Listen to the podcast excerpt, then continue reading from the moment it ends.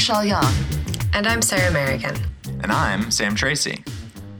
And thanks for tuning in to season four of This Week in Drugs, the leading podcast on all things drugs and drug policy, including news, science, health, and history. This show is an all volunteer project produced by alumni of Students for Sensible Drug Policy, an international student led organization working to end the war on drugs. Every week on This Week in Drugs, we hope to educate the public and decision makers about drugs in order to eliminate harmful misconceptions and improve public policy. And hopefully have some fun while we're at it. We envision a world in which our laws and attitudes surrounding drugs are grounded in science, compassion, health, and human rights. Thanks for tuning in, and we hope you enjoyed this week's show. As always, we'll start off with the weekly news and forecast with Sam and Rachelle. Then is an SSDP peer education drug segment with me, all about nicotine. And finally, a roundtable discussion in which Sarah interviews the creators of Cute Animals Doing Drugs about their project. Thanks for being here.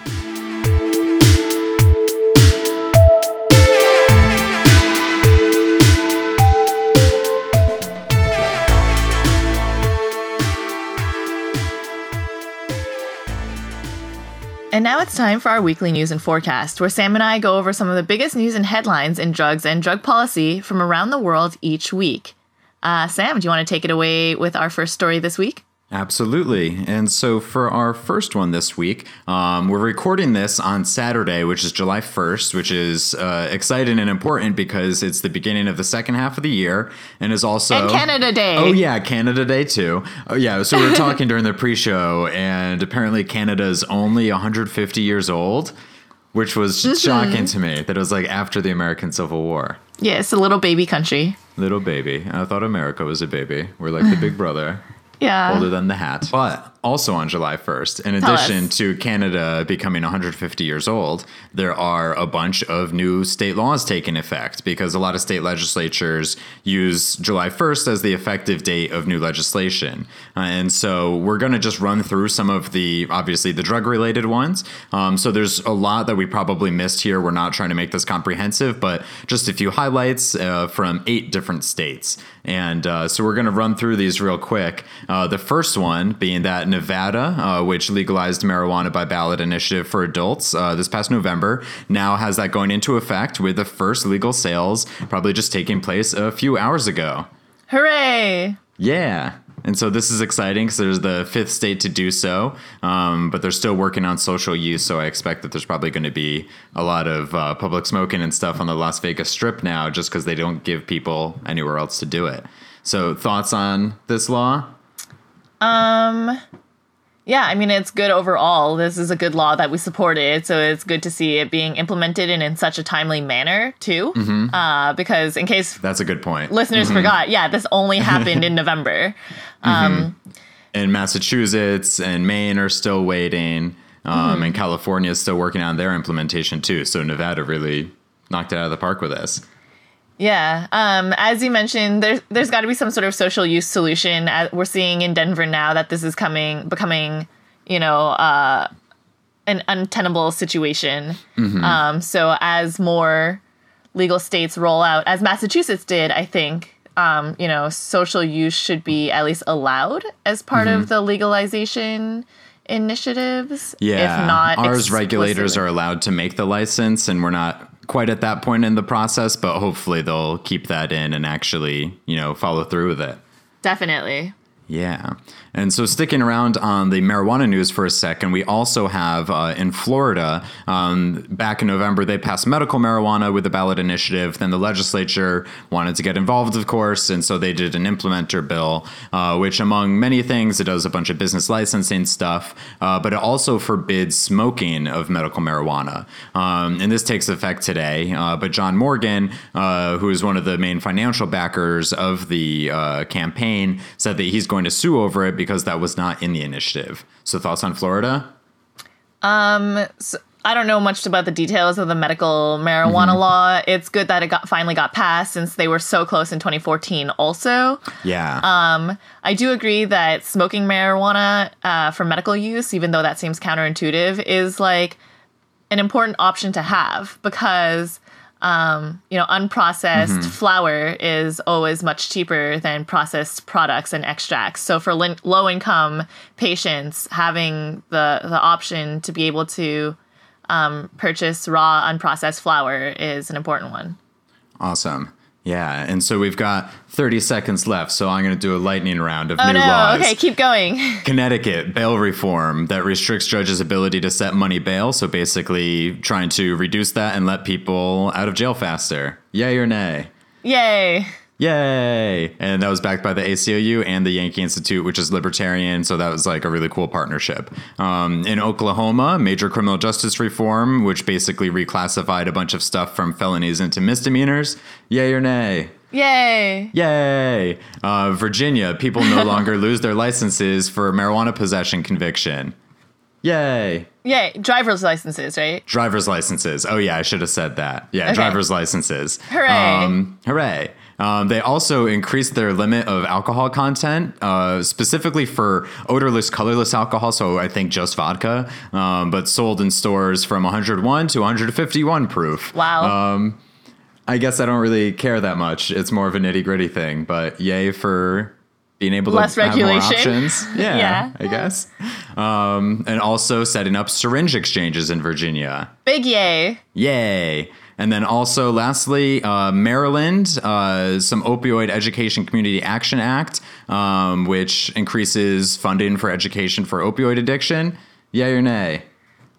Or it's probably a lot more complicated than that one. Yeah, pot- poten- potentially yay. It's not an Mm-hmm. outright nay, but it depends on how it's implemented. And then finally, in Georgia, uh, they expanded their conditions list for their CBD marijuana program. Um, so this is kind of a yay, but also it's a nay just because it's still just a CBD program, so it's not really accessible to people. Yeah, ditto. A, a very restrained yay. Yeah, Low caps, yeah. low caps, Yeah, yay. Yeah, low caps, yeah. but that is all for now, uh, listeners. If you know of a new drug law that's coming into effect in your own state um, that you want us to mention on next week's show, be sure to let us know if there's anything we missed. So, moving on now to our next story, which involves new laws being introduced and not laws taking effect. Um, this one is about a really outrageous bill that was just introduced in the Pennsylvania State Senate this past week by two Republican senators from just outside Pittsburgh um, Senator Kim Ward and Senator Randy Vul- Vulakovich. So, this bill Nailed it. is what?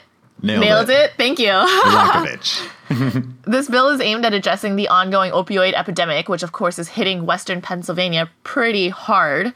Um, but it's impossible to see where their proposal could possibly come from, either um, uh, on a basis of science or compassion. So, what this bill actually does is it's a sentence enhancement.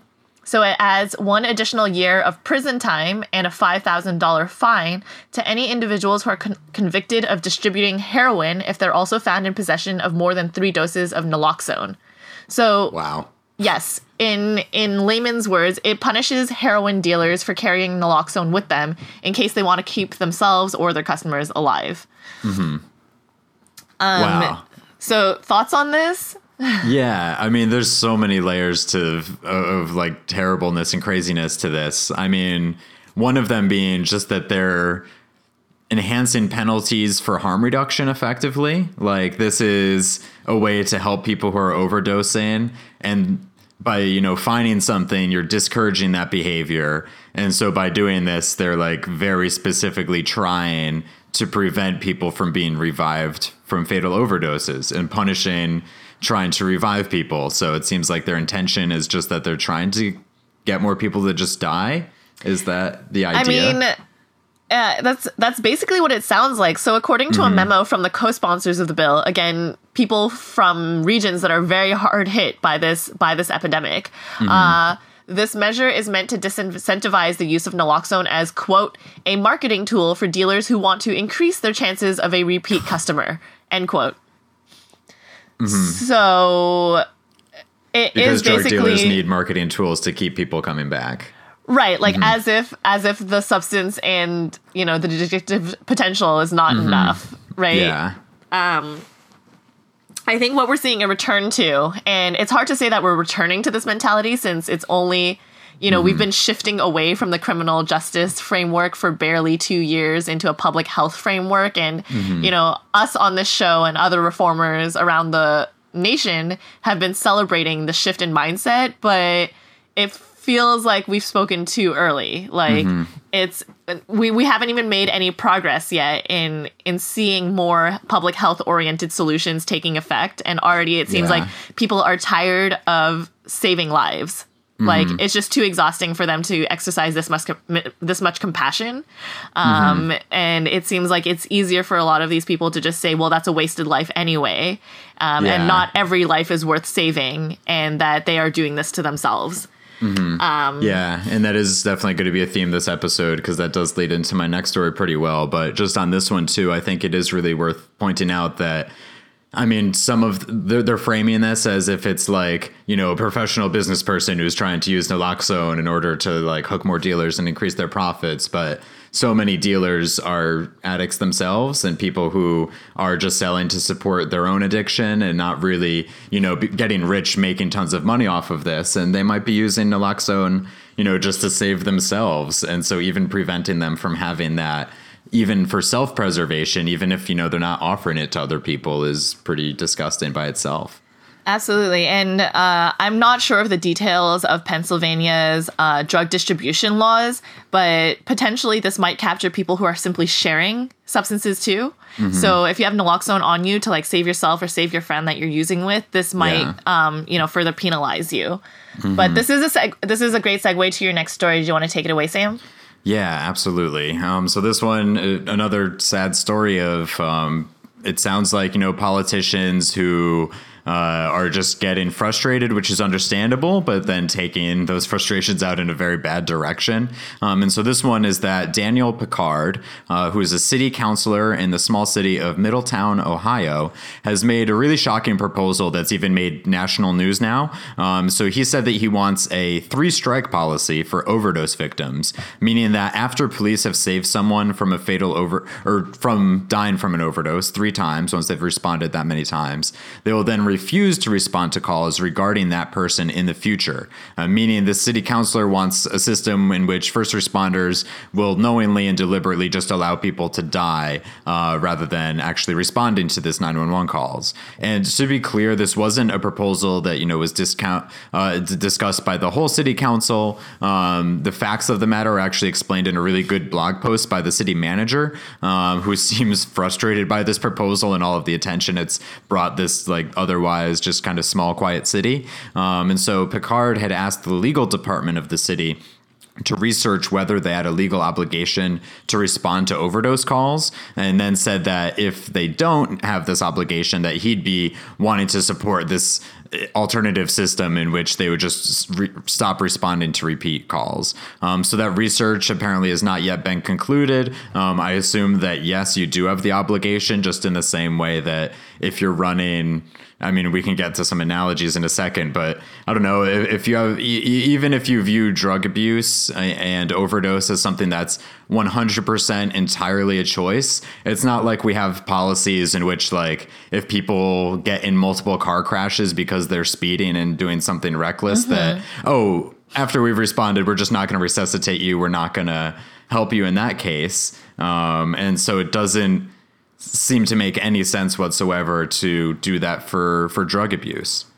Yeah, it just seems incredibly callous to say, you know, that this is a waste of financial resources when um, we're talking about someone's life and we have no idea what kinds of um, support or treatment resources people are receiving after the first time they're revived or saved. Right. Or the first two or three times that happens, you know, that um, the town is really showing an effort to help these people overcome their substance use or abuse. Um, other than just saying you know you're i mean it comes back to what i was saying in the, on the previous story. It just seems like people are giving up hope um, and like have run out of compassion.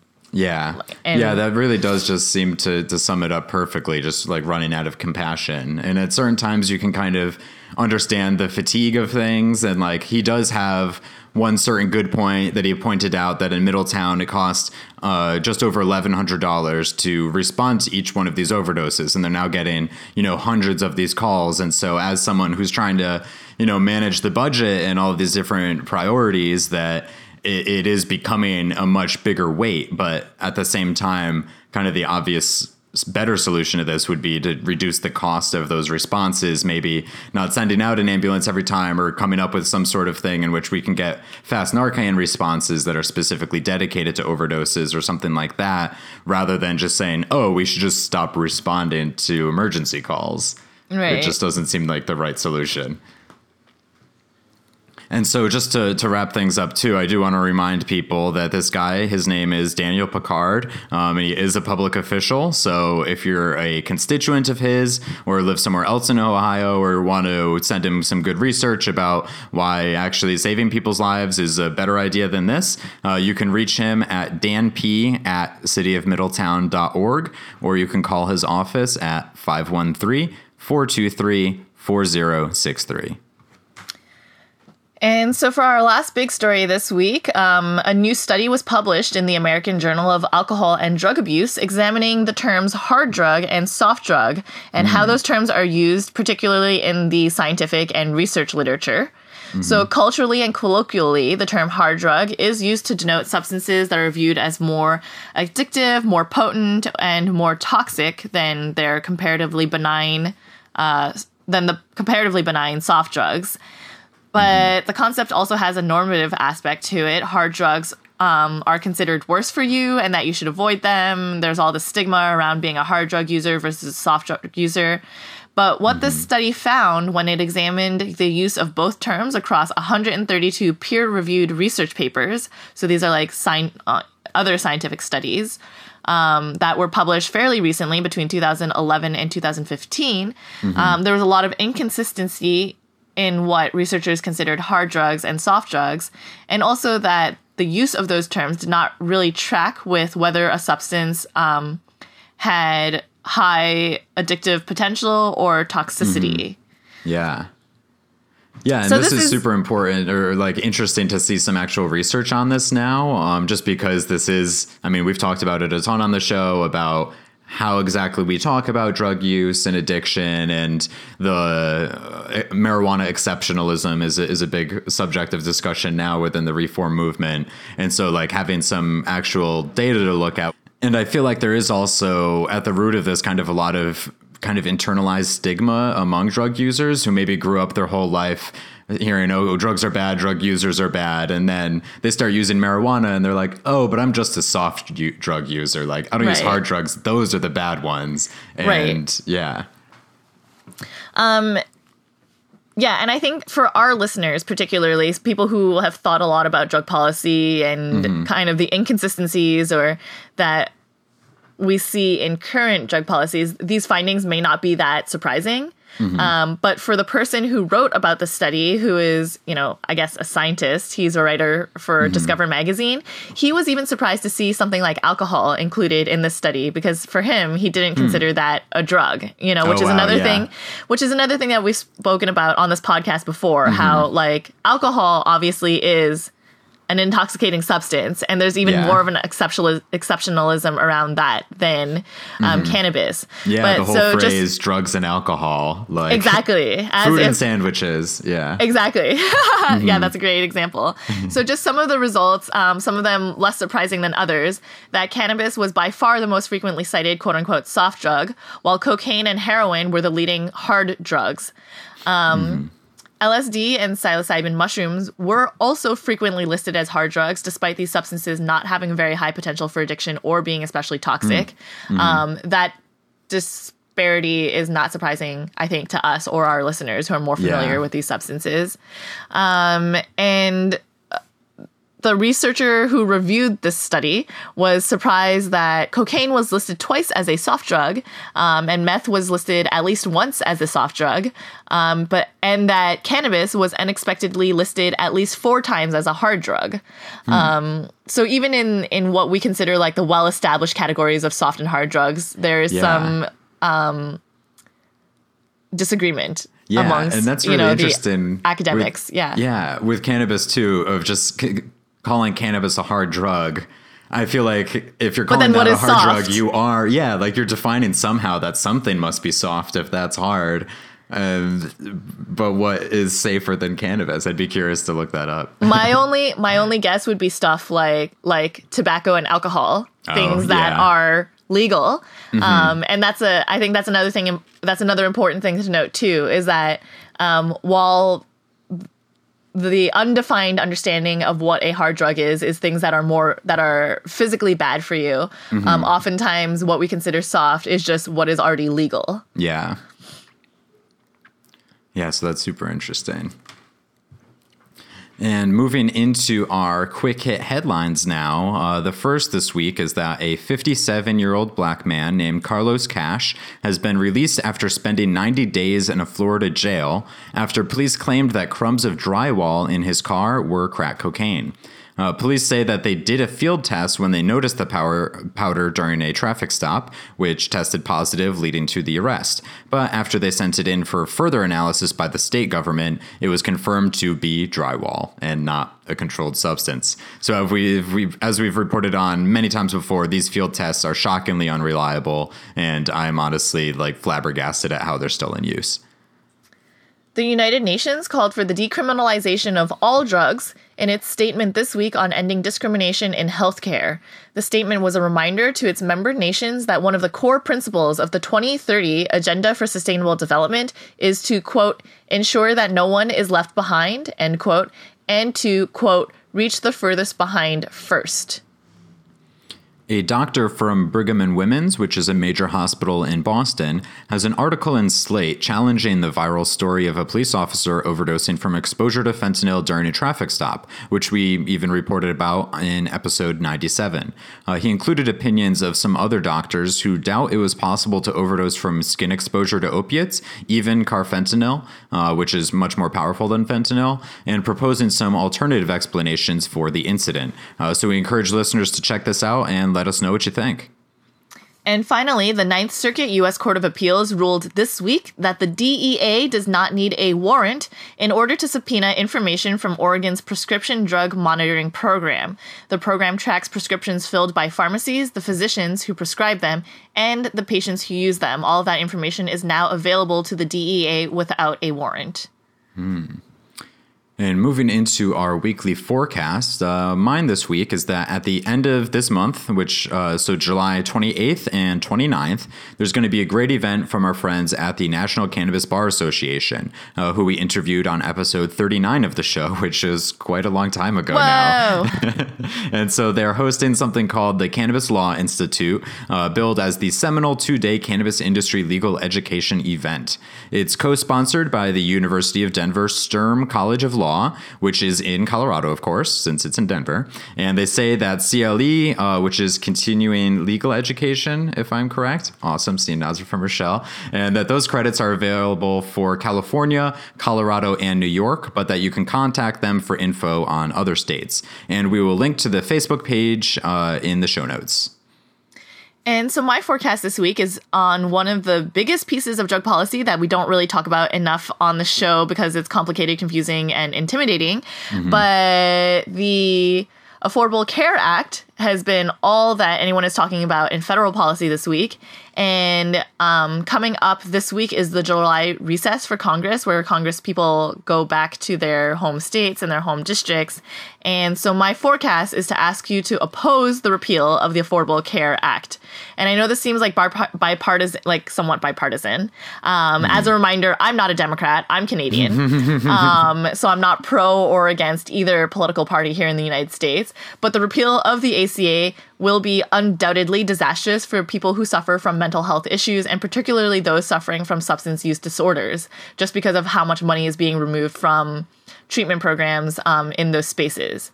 So, especially if you're in one of the following 10 states um, that I'm about to list, but even if you're not, you should absolutely find out where your senator is having town halls or events during the recess, or stop by their district office or call their office nonstop and register your protests. So, here are the key 10 states Alaska, West Virginia, Maine, Nevada, Arizona, Colorado, Ohio, Pennsylvania, Louisiana, and Arkansas. Um, and of course, we'll include a link on our website so you can find protest actions that are being planned near you or other resources for contacting your congressperson. Awesome. And as the token libertarian on the show, I got to say, even I support this. And it's just so crazy to me that, like, the ACA is far from perfect, but repealing it without any real replacement or with like any real plan after years and years of this, uh, Or a secret plan that no one can read. Yes, a secret plan. We'll we'll, we'll pass it and, and figure it out later, kind of deal. So yeah, I, I- there, there's many different good solutions for healthcare, but this is definitely not one of them. So oppose it. Uh, but that is uh, everything for uh, this week, episode 103's weekly news and forecast. Uh, and as we say every single time, there's so much going on that it is pretty difficult to keep track of everything. Uh, we, we try our best and we report on all the interesting stories, but stuff may always slip through the cracks. And especially if you're hosting an event or something like that that you want us to know about, please feel free to reach out. You can email us at thisweekindrugs at gmail.com and you can message us on Facebook or Twitter.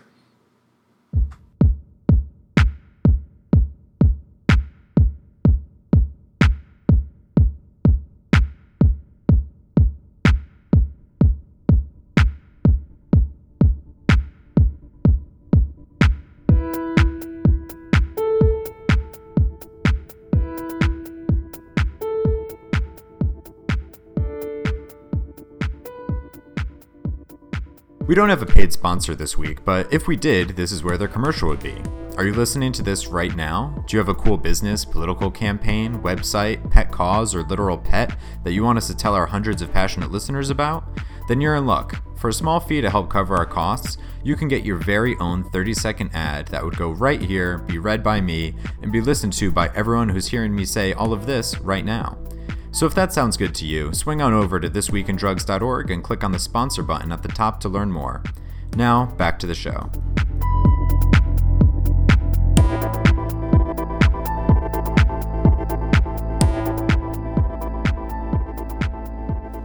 Hey everyone, it's your friendly podcast producer and occasional co host Tyler Williams. This segment will be taking place with the drug of the month and happening on alternating weeks with my This Week in Drugs history segment. For these bi weekly peer education segments, we'll be utilizing the SSDP Just Say No peer education curriculum to deliver student generated education to our listeners. SSDP's peer education program seeks to empower students to analyze the relationship between drug policy and drug use by providing evidence based drug information, teaching students to recognize and address dangerous behaviors and unhealthy attitudes, and promoting pro social and harm reduction oriented behaviors and attitudes. We'll be taking some of the resources created and offered by SSDP and turning them into short segments about each drug, focusing on harm reduction. And of course, these presentations are best used in interactive settings, so there are some limitations in the format. We're open to suggestions and changing it up. Please send us your feedback at thisweekindrugs at gmail.com. Although we'll be doing our best to present you with the facts, keep in mind that there are a lot of unknowns, primarily due to prohibition getting in the way of research, and even with the amount of research we have, everyone has different experiences. This week, we've got a short segment for you about nicotine, um, and really kind of nicotine and tobacco, right? Uh, so, a lot of this will probably be review because there's been a lot of money and public health education that goes into this subject, so we'll keep it pretty short. So, let's start talking about nicotine. You can't really talk about nicotine without talking about tobacco, which is a member of the deadly nightshade or belladonna family of flowering plants, a family that also includes potatoes, tomatoes, eggplant, and capsicum pepper plants, a family rich in alkaloids. Cigarettes typically contain about 10 milligrams of nicotine, sometimes up to 20 depending on the brand.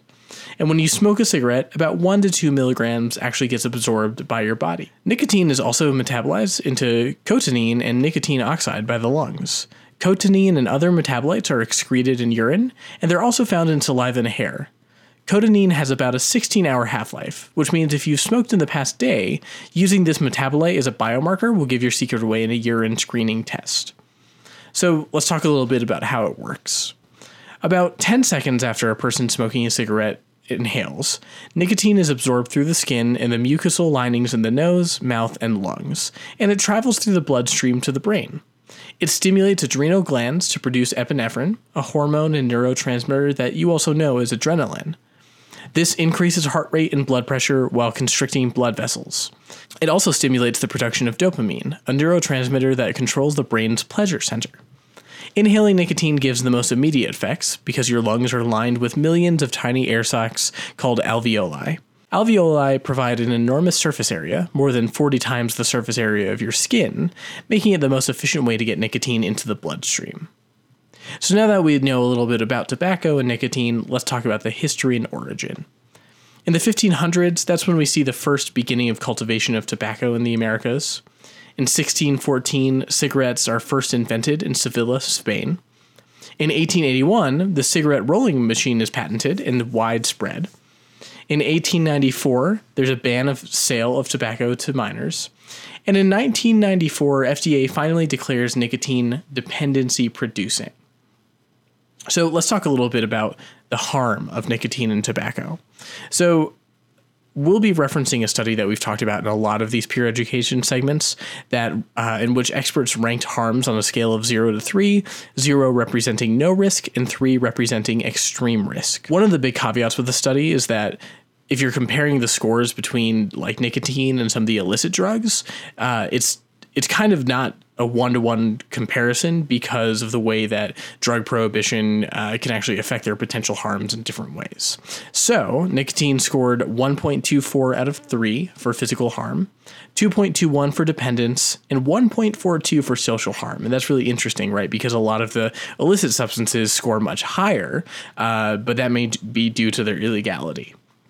And then uh, we're talking about another chart that measures the dangers of substances uh, by measures of dependence, withdrawal, tolerance, reinforcement, and intoxication on a scale of zero to six.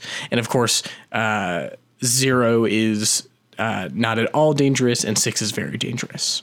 Nicotine scored the highest of six for dependence, a measure of how difficult it is for the user to quit, the relapse rate, the percentage of people who eventually become dependent, and the rating users give their own need for the substance and the degree to which the substance will be used in the face of evidence that it causes harm. Nicotine also scored a 5 for tolerance, 4 for withdrawal, 3 for reinforcement, and a 2 for intoxication. So, we're going to talk about some of the symptoms of uh, nicotine dependence since we've established that it's a pretty heavily dependency causing drug. So, some of the common symptoms are restlessness, trouble sleeping, irritability, headaches, anxiety, and heightened stress.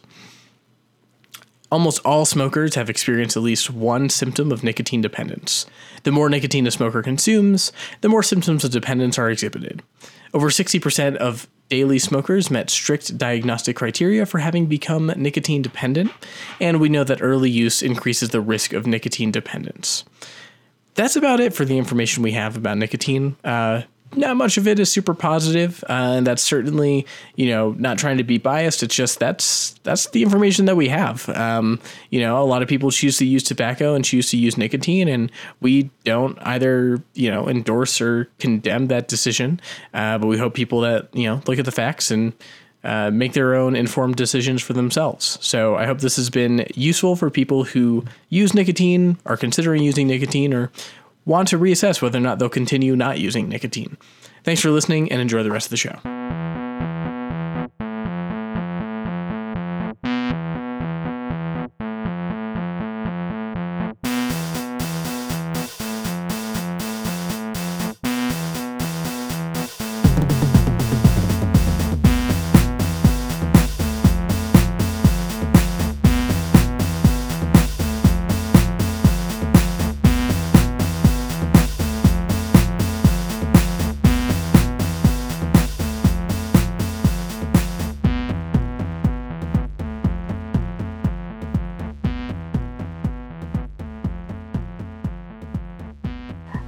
It's time for our roundtable discussion, where we bring together some of the brightest minds in drug policy reform to talk about the biggest issues facing us today. For today's episode, we'll be discussing the project Cute Animals Doing Drugs with Andras Lenart and Aaron Nesmith Beck, the co founders of the initiative. Thank you guys for coming on. Yeah, thanks for having us. Yeah.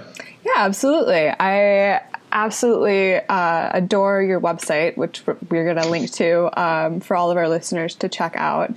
Um, but I wanted um, to ask where you guys got. I mean, I'm sure our listeners who aren't who haven't maybe already seen some of the Facebook posts are curious uh, what the project is, and so I'm wondering if one of you can talk a little bit about that, and then I have sort of a second question for you. Sure. So, Cute Animals Doing Drugs is an apparel company we've established, and the main aim is at changing societal perceptions on drugs and drug related issues. So, the apparel designs depict cute animals doing drugs, so it's exactly as it sounds. And these are intended to help spark conversations on these topics. And the main the main premise of the project is that drug consumption is universal, it's it's natural, and so we can speak more on that uh, later. And do, do, you want me to speak about um, how we got the idea for this? Yeah, absolutely. And then maybe if you could talk a little bit too about why, um, I, I, guess this is sort of a natural part of that question. Um, like, why did you go with apparel? Like, why clothes and bags? I, I'm curious. Okay, sure. So we got started with the project. So I had been wearing, you know, t-shirts with cute animal designs on them in the past, and these would always get a, you know, really good reaction from people. You know, people would comment on them or just mm-hmm. smile when they saw the designs. And I'd been involved with drug policy through Canadian Students for Sensible Drug Policy for a few years. And, you know, through that involvement, I'd noticed, you know, most of the drug policy related apparel, the designs were lacking in one way or another. You know, it was um, like a good example of that, I think, is the No More Drug War shirt um, by the Drug Policy Alliance or something like that, where, you know, it's a bold, explicit design. It, it gets people's attention, but I think it's just too explicit for most people. So by using these cute animal designs and, you know, combining them with uh, drug use, um, I thought this would be a good way to more subtly, um, you know, facilitate these discussions of drug policy. That's awesome. I am actually wearing a, a t-shirt with cats all over it right now. So I, this is, I am the, I am the perfect target market for this. Um, so you mentioned Canadian Students for Sensible Drug Policy, and our listeners should be familiar with them by now. We've uh, Alex Betsos was on a recent episode, and we've had um, Gonzo Nieto and I think a handful of uh, Nazlee Maghsoudi, um, all, all CSSDP board members and uh, or former board members, I guess. Um, but do you both have drug policy backgrounds, um, or how did you? How did this partnership um, sort of come together? Uh, so we've been friends for a long time. Uh, we we've been friends since high school. Currently, we're roommates. Uh, Andras thought of the original idea, and then he sort of invited me onto the project. I don't have a background in CSSDP like he does, but I, I have been interested in uh, drug policy related issues, psychedelic research, um, all that kind of stuff for, for quite a few years now. Very cool. Um, so that mentioning psychedelic research sort of is a good segue into one other thing I wanted to ask and talk about. Um, you guys mentioned on your website that 10% um, of the the proceeds or from the purchase um, will go to a sort of drug policy or harm reduction or psychedelic research um, related nonprofit. Um, and I think that's fantastic. Uh, but I would love to hear more about it from your perspective um, and sort of where where that idea came from, I guess. Sure. Yeah. So uh, like you said, 10% of the proceeds are going to be donated to organizations like MAPS, uh, Drug Policy Alliance, Dance Safe, different organizations working in sort of different fields within the overall uh, drug drug related drug policy space. And I mean, so that in our view, that kind of follows from um, the main aim of the project, which is kind of just to move this whole thing forward. And so we think that all those different avenues are, are really valuable, and um, we're, I guess, doing what we can in order to support them. Absolutely, I think that's great. It's um, a bit different, but something we've definitely talked about on the the podcast before is, um, you know, sort of ways in which the the cannabis industry um, can give back to the the nonprofits that are doing this work and sort of um, pushing things forward. And so I think it's really cool to see another. I don't know if industry is the right, you know, but another initiative um, making an effort to give back to the community um, and the nonprofits. I think that's great. And it also, I noticed I, when I was looking on your website, you guys have a section dedicated to like resources um, and things like that. And I didn't get a chance to fully look at all of the resources that you offer, um, but it seems like they're, you know, you, have talked about wanting to get that the conversation started and and move things forward. Um, so is is it fair to say that education um, is like a big focus for you guys? Yeah, yeah, I, d- I definitely think education is going to be an important facet in this whole, um, you know, drug policy reform movement. So, especially when you know, so our T-shirts are our hope with them is that people will, you know, end up starting more conversations about these issues. And the more educated there are on these topics, so you know about the the, the harms of the drug war or the you know the many the, what the ongoing research the psychedelic research is showing as to the benefits of you know therapeutic use with those substances. So, so the more educated people can be about these topics in general and the more involved they can be in the different organizations so such as ssdp or cssdp um, the better I think they'll be able to articulate their points and you know, to make convincing cases as to why you know we need to change our societal perceptions about drugs and how you know many of the current perceptions are left over from you know the drug war's propaganda. So so I, definitely think education is key, and so I mean that's why you know we've listed some resources, and if anyone has suggestions as to other resources, um, people should check out. Um, you, know, you can just uh, send us a message on the website. And actually, um, there's even a couple of books. If you're interested in the idea of animals consuming psychedelics, or I'm sorry, animals consuming substances or that, that would alter their states of consciousness. There's two books we've listed there that um, you know provided some of the inspiration for us. So one of those was Animals and Psychedelics: The Natural World and the Instinct to Alter Consciousness. And the other one was Intoxication, which is uh, the universal drive for mind-altering substances. So both these books discuss, you know, how drug consumption is actually natural and and, and so that's not to say you know everyone should be consuming drugs, but just that you know we shouldn't. Um, we, we just need to accept drug consumption as natural. Absolutely, it's. Uh, I think it's Carl Hart that says that there there's never been a drug-free world, and we wouldn't want to live in one if there, even if there was.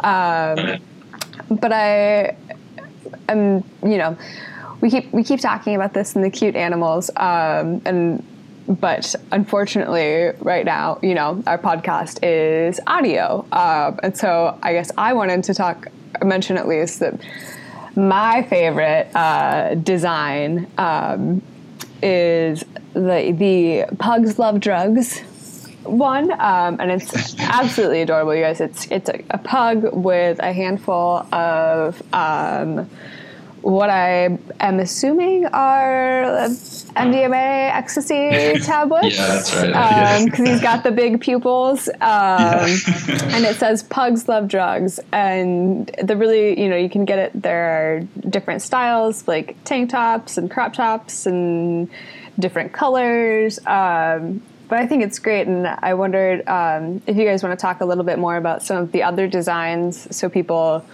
you know, even though they can't see them, have an idea of what they are, and maybe if they're like, I don't know. If I imagine there's got to be a good story behind one or two of these uh, designs, right? Yeah. Um, yeah, sure. So the Pugs Love Drugs ones is kind of our take on the Pugs Not Drugs uh, design, which people might have seen around. Like we kind of copied the style, but obviously we changed the, the text and the kind of messaging. Um, so some of the designs are based on real instances of animals using drugs in nature. So, for example, we have one with a reindeer eating the uh, Amanita muscaria mushroom, which is a psychedelic mushroom. And reindeers really do eat Amanita muscaria mushrooms in the wild. Um, and then some of the other ones are just kind of like fun takes, and obviously the animals aren't really doing these drugs. So, like you said, with the pugs, um, you know, pugs aren't really taking ecstasy. Like we have one that's kind of a play on words, blue jay smoking a jay, which is a blue jay with a joint in its mouth. Uh, so it's, it's kind of a combination of those two things. and to add to that, uh, one of the designs we have is a sloth um, who's smoking a joint. And this, I, I, mean, I think I even heard about it on your guys' podcast, but Australia a while back had a anti-cannabis campaign where they were using sloths um, in them, and I think they were showing.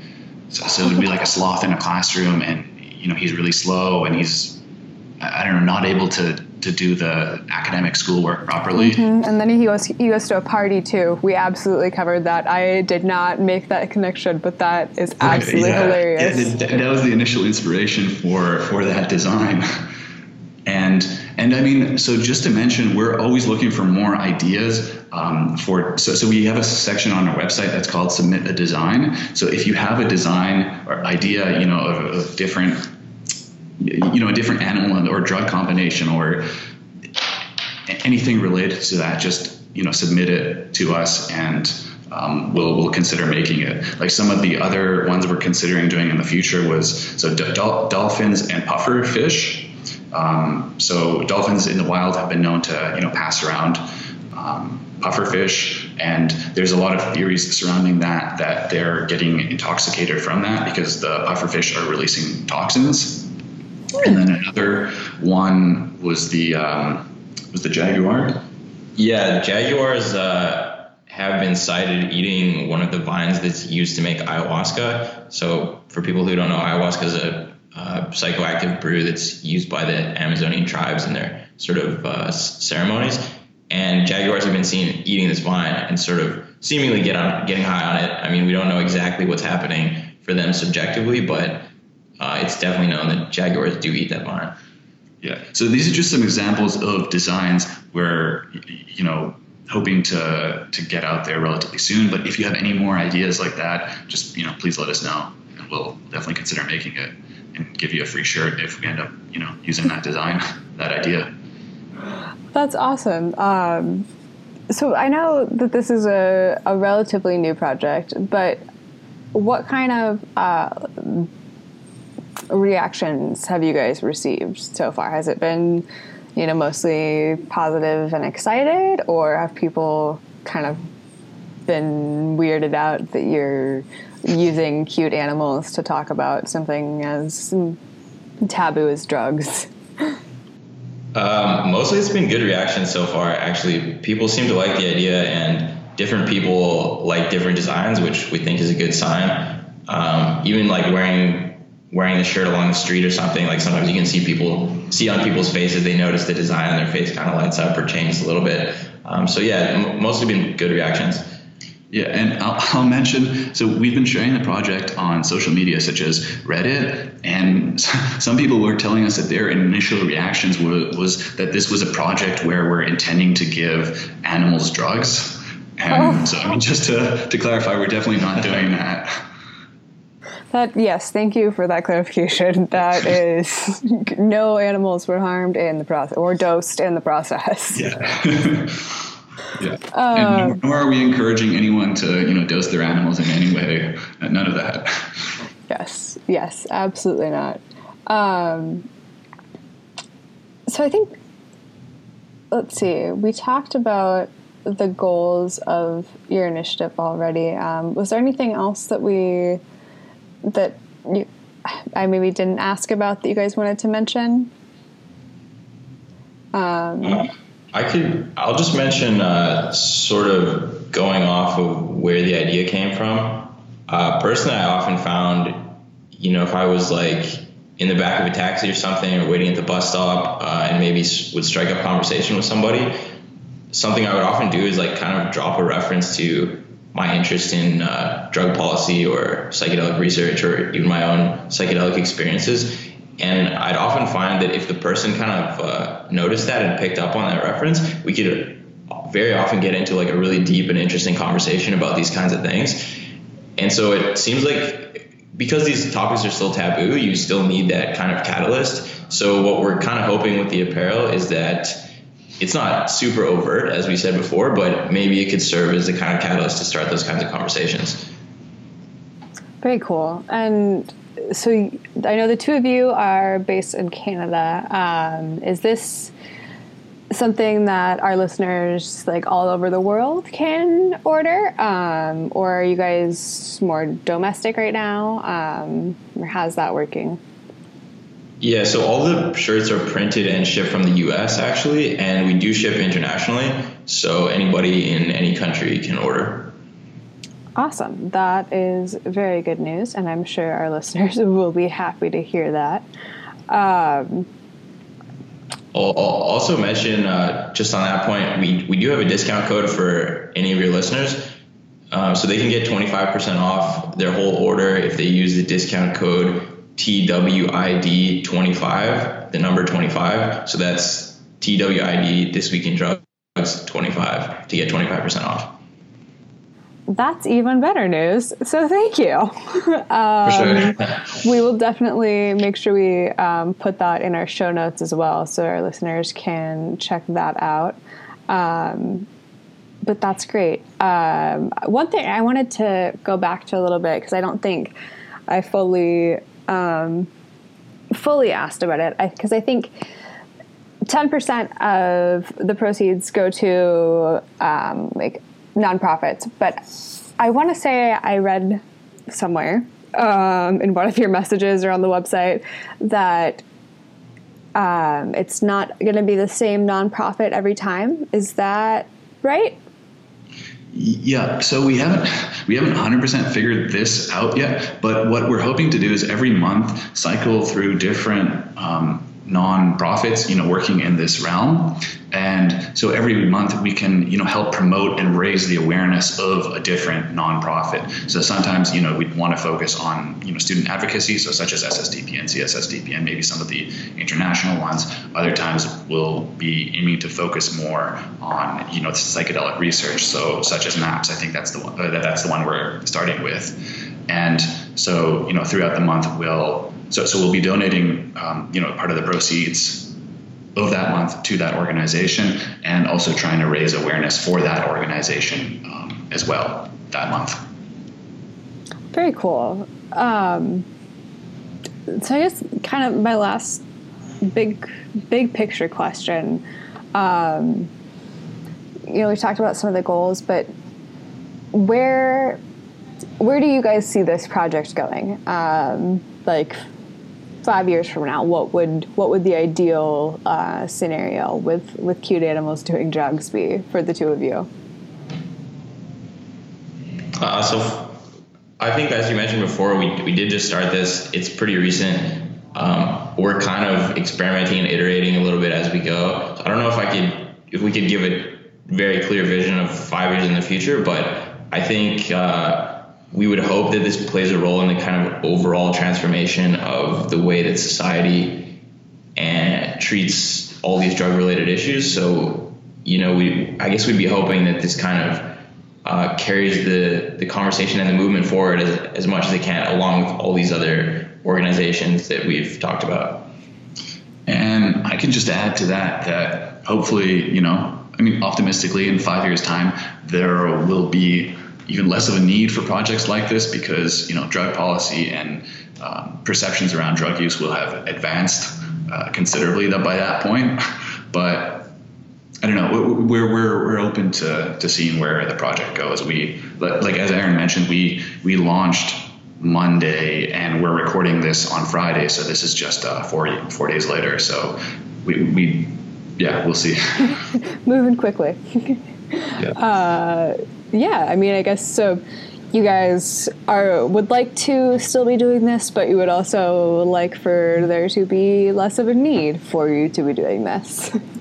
Yeah, absolutely. And I guess, yeah, I said five years, but you know, even one year down the road, you because you have a handful of, um, you know, you have the Blue Jay, Smoking and Jay, you have the the, the Stoner Sloth, um, and some of these others. But you, like I said before, um, you're based in Canada, and so this time next year, or pretty close to it, um, that won't be criminalized anymore, um, at least for, well, the age will vary, I guess. But um, how do you do? You guys think that that's going to influence anything um, as far as your your your project goes, um, or not really?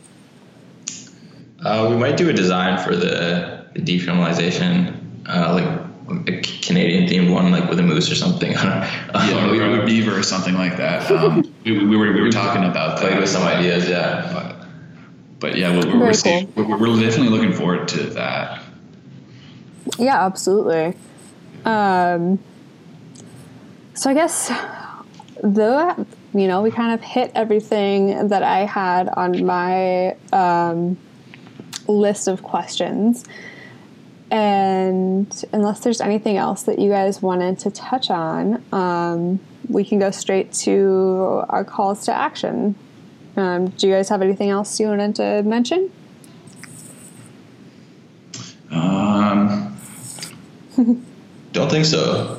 Perfect. Well, our listeners know that we always wrap things up uh, with a call to action since educating people is pretty useless if they're not also using that knowledge to improve their communities and make positive change. Um, so, if the two of you could have listeners do something right now, what would you ask them to do? Uh, personally, for me, I would ask people to uh, either examine or re examine their sort of stance on how secretive or private they are about their interest in these issues or even their own uh, drug experiences. I think many people kind of default to being completely private about this stuff, and it's understandable because there's so much stigma. But I also think that we're getting to a point now where the popular perception is shifting. There's more about this stuff in the media. Uh, not many, but some pretty high profile public figures come out and are totally open about their experiences with ayahuasca or uh, psilocybin or smoking marijuana. And so I think, you know, if those people are sort of in the clear with regard to punishment from the authorities, then the average person likely will be as well. Um, obviously, understandable. Many people can't really talk about this stuff because their jobs or their careers, but even just a close friend or a family member, um, just you know, even just one conversation, one open and honest conversation about your own experience or some of the research or policy reform initiatives, I think can really help to move this conversation forward. Absolutely, thank you. Um, did we have one more call to action? Yes, yeah. So I can just reiterate what I was uh, saying earlier. So I really think education, um, you know, like on the topic of drugs and drug related issues is key, especially if you're having these discussions with other people. If you can, you know, speak in, um, and speak and, you know, refer to the literature or, you know, refer to, um, you know specific harms of drug policies or the right the ongoing research i think you can you know better and easier convince other people when discussing these topics. So you know check out the resources page on our website or um, you know ssdp or cssdp all, all, these organizations have tons of resources that are you know all available for free. So just you know spend a little time uh, reading a little bit more about these and then try to share that knowledge with other people. And i think you know that will slowly help shift the perception about these substances and their use and everything related to that Fantastic. Thank you both uh, so much uh, again for coming on. Um, I do want to ask one more time can you repeat that discount code for our listeners? Sure. So it's it's the acronym of your podcast and then the number 25. So it's TWID 25, and that will get uh, anybody 25% off their entire order on our website. And the website is cuteanimalsdoingdrugs.com. Excellent. Well, thank you both. This has been Andras and Aaron from Cute Animals Doing Drugs. Thank you guys. Thanks so much. Yeah, thanks. Thanks for listening to This Week in Drugs. If you enjoy what we do, please make sure to like, comment, and subscribe so that more people are likely to find our show. If you want to help out financially, you can find links to our Patreon and PayPal pages at thisweekindrugs.org. If you have any questions, concerns, or other feedback, you can email us at thisweekindrugs at gmail.com or find us on Facebook at thisweekindrugs. All of the show notes for this episode and more are located on our website. Again, that's thisweekindrugs.org. And we thank you for being here and, and enjoying the show. Our outro song today is Never Be Normal by Nathan Lee.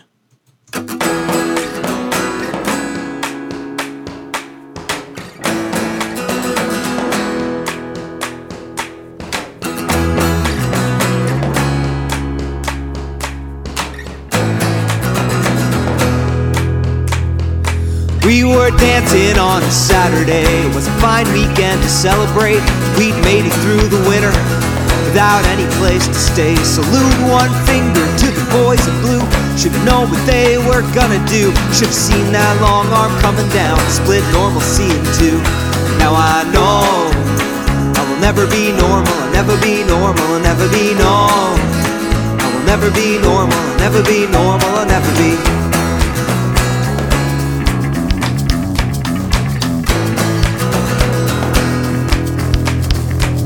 shout F-T-P-A-C-A-B I found myself a wheezing banshee How obscenities towards an enemy I couldn't even see. And each night I'm dreaming of the first With each rehearsal. It gets worse. Now I barely sleep at all Ain't got no job to break the curse. When I know I will never be normal I'll never be normal I'll never be normal. I'll never be normal I'll never be normal I'll never be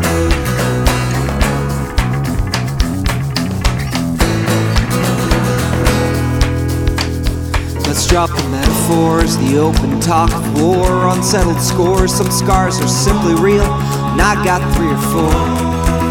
One on my back, two on my side, one busted lung and battered pride. Now I won't hide it for decorum's sake.